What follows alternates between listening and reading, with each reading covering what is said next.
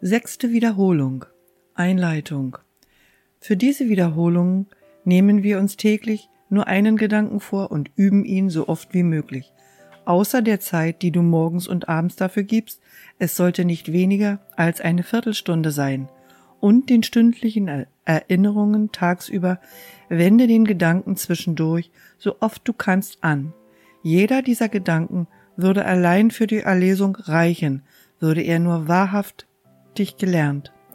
Jeder wäre genug, dir und der Welt Befreiung aus jeder Form der Knechtschaft zu geben und die Erinnerung an Gott einzuladen, wiederzukehren. Indem wir uns dies vor Augen halten, fangen wir unsere Übung an, in denen wir sorgfältig die Gedanken wiederholen, die der Heilige Geist uns in den letzten 20 Lektionen schenkte. Jeder von ihnen erhält den ganzen Lehrplan, wenn er verstanden, geübt, angenommen und auf alle scheinbaren Geschehnisse tagsüber angewendet wird. Einer genügt. Von diesem einen aber darf keine Ausnahme gemacht werden. Daher müssen wir sie alle anwenden und lassen sie zu einem verschmelzen, da ein jeder zum Ganzen beiträgt, das wir lernen. Diese Übungszeiten kreisen wie unsere letzte Wiederholung um ein zentrales Thema, mit dem wir jede Lektion beginnen und beenden. Es ist dieses. Ich bin kein Körper, ich bin frei. Denn ich bin nach wie vor, wie Gott mich schuf. Damit beginnt der Tag und endet er. Wir wiederholen dies bei jedem Stundenschlag oder wenn wir uns in der Zwischenzeit erinnern, dass wir eine Funktion haben, die die Welt, die wir sehen, transzendiert. Darüber und über die Wiederholung des täglichen Leitgedankens hinaus, den wir üben, wird keine Übungsform empfohlen, außer einem tief reichenden Aufgaben aller Dinge, die unser, unseren Geist verstopfen und ihn taub für die Vernunft, die geistige Gesundheit und die simple Wahrheit machen. Wir wollen auch versuchen, bei dieser Wiederholung über die Worte und besonderen Übungsformen hinauszugehen, denn diesmal unternehmen wir den Versuch, mit einem schnelleren Schritt auf einem kürzeren Weg zu Gottes Gelassenheit und Frieden zu gelangen. Wir schließen einfach unsere Augen und dann vergessen wir alles, was wir zu wissen und zu verstehen glaubten.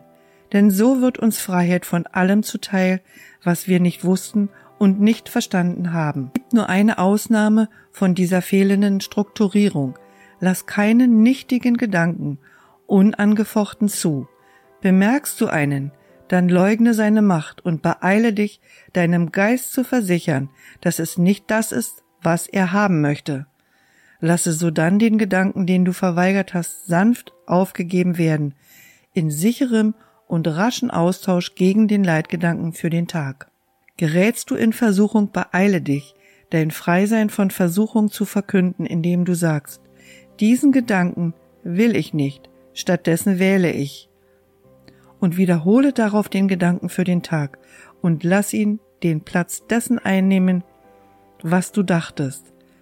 Über diese besondere Anwendung des täglichen Leitgedankens hinaus wollen wir nur wenige vorgegebene Ausdrucksformen oder spezifische Gedanken als Übungshilfe beifügen. Stattdessen geben wir diese Zeiten der Stille dem Lehrer, der in der Stille lehrt, vom Frieden spricht und unseren Gedanken jedwede Bedeutung verleiht, die sie auch immer haben mögen.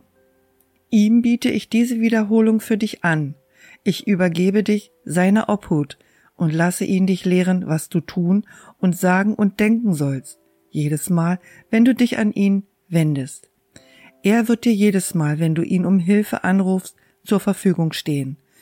Wir wollen ihm die ganze Wiederholung anbieten, die wir nun beginnen, und lass uns auch nicht vergessen, wem sie gegeben wurde, wenn wir jeden Tag nun üben und zu dem Ziel, das er uns vorbestimmt hat, fortschreiten, indem wir ihn uns lehren lassen, wie wir gehen sollen und ihm voll und ganz vertrauen, was die beste Art angeht, aus jeder Übungszeit eine Liebesgabe der Freiheit für die Welt zu machen.